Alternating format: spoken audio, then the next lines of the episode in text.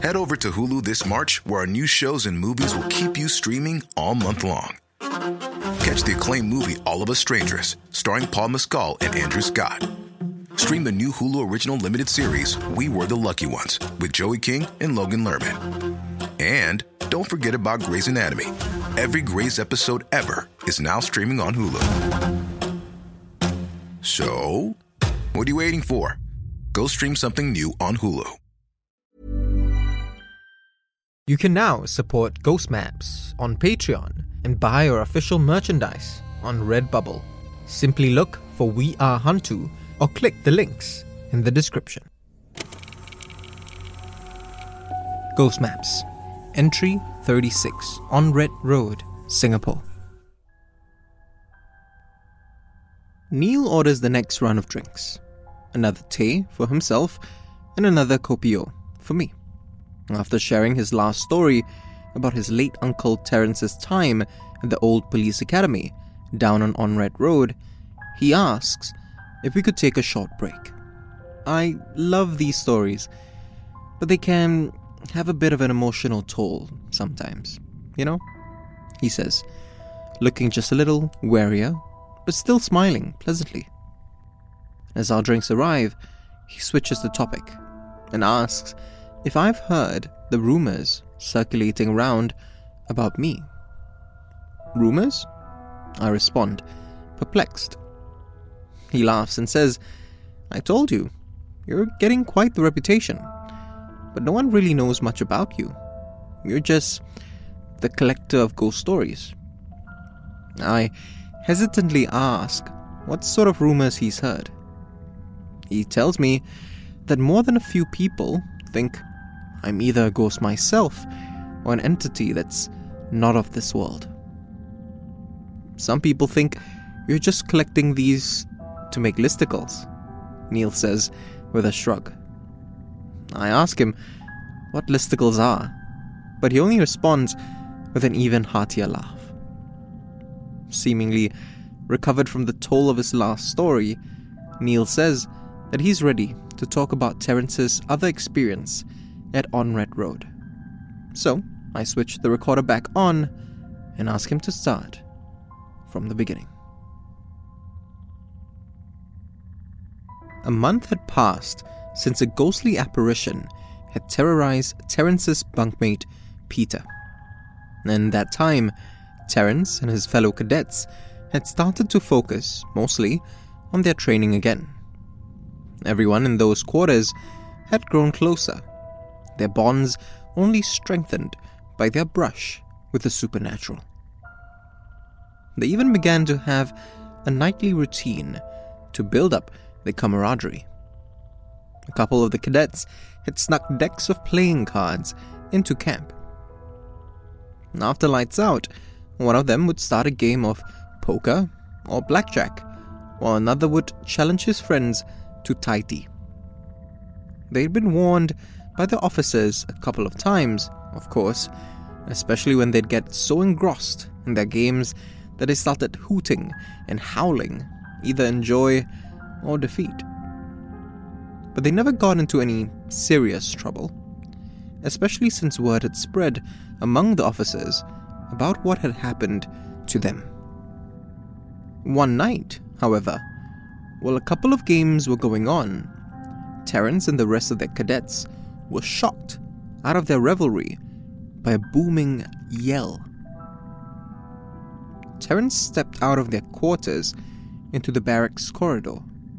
He looked down to see a lone officer in his late 40s standing in the freshly cut grassy field below, staring up at him.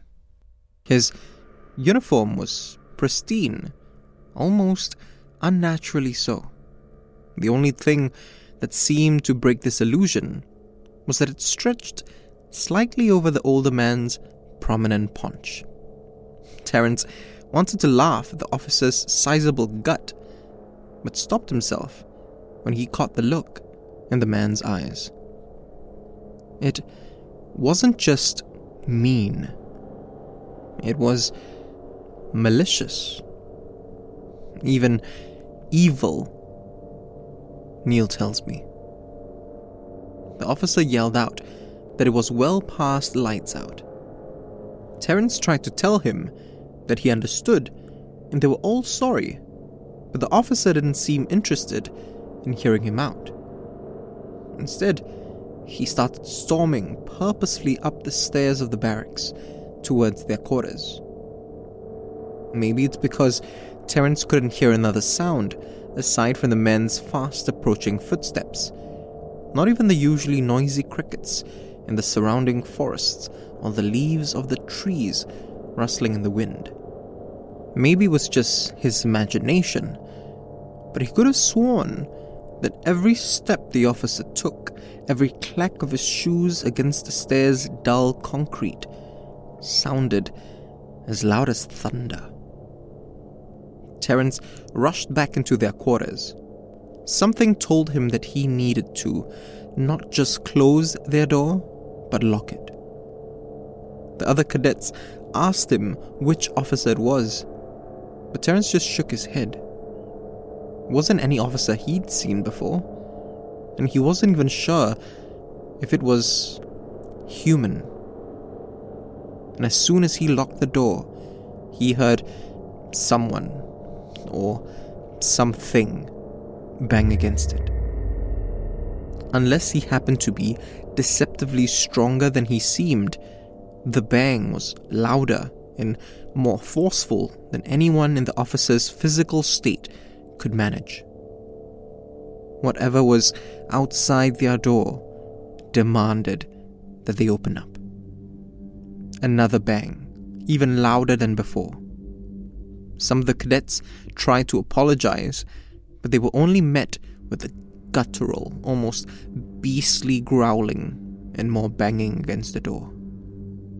The thing that sounded like the officer demanded that they open up again, but its voice started to distort, almost like whatever it was had stopped trying to disguise its true nature.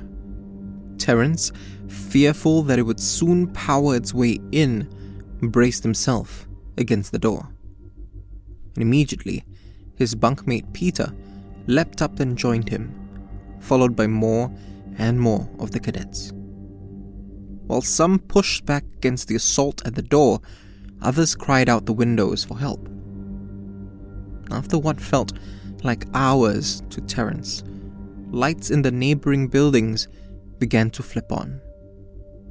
Over the creature's distorted growls, the cadets heard their officers, the ones whose voices they did recognize, rushing towards their barracks. The banging started to die down, and soon, whatever had been trying to get in had gone. But still, Terence, Peter, and the other cadets continued to brace themselves against the door. They didn't let up. Not until they heard the familiar voice of their commanding officer yell, Bloody hell, what's going on here? Neil tells me that even though Terence described the man perfectly to his officers, no one could identify who the would be assailant was. I asked Neil if his officer called in the same person who had helped them deal with their previous encounter. They did, he says. But by that point, everyone figured it was safer to just move the cadets out to another barrack and as far as Terence could tell, no more cadets occupied those quarters for the rest of his time at the academy.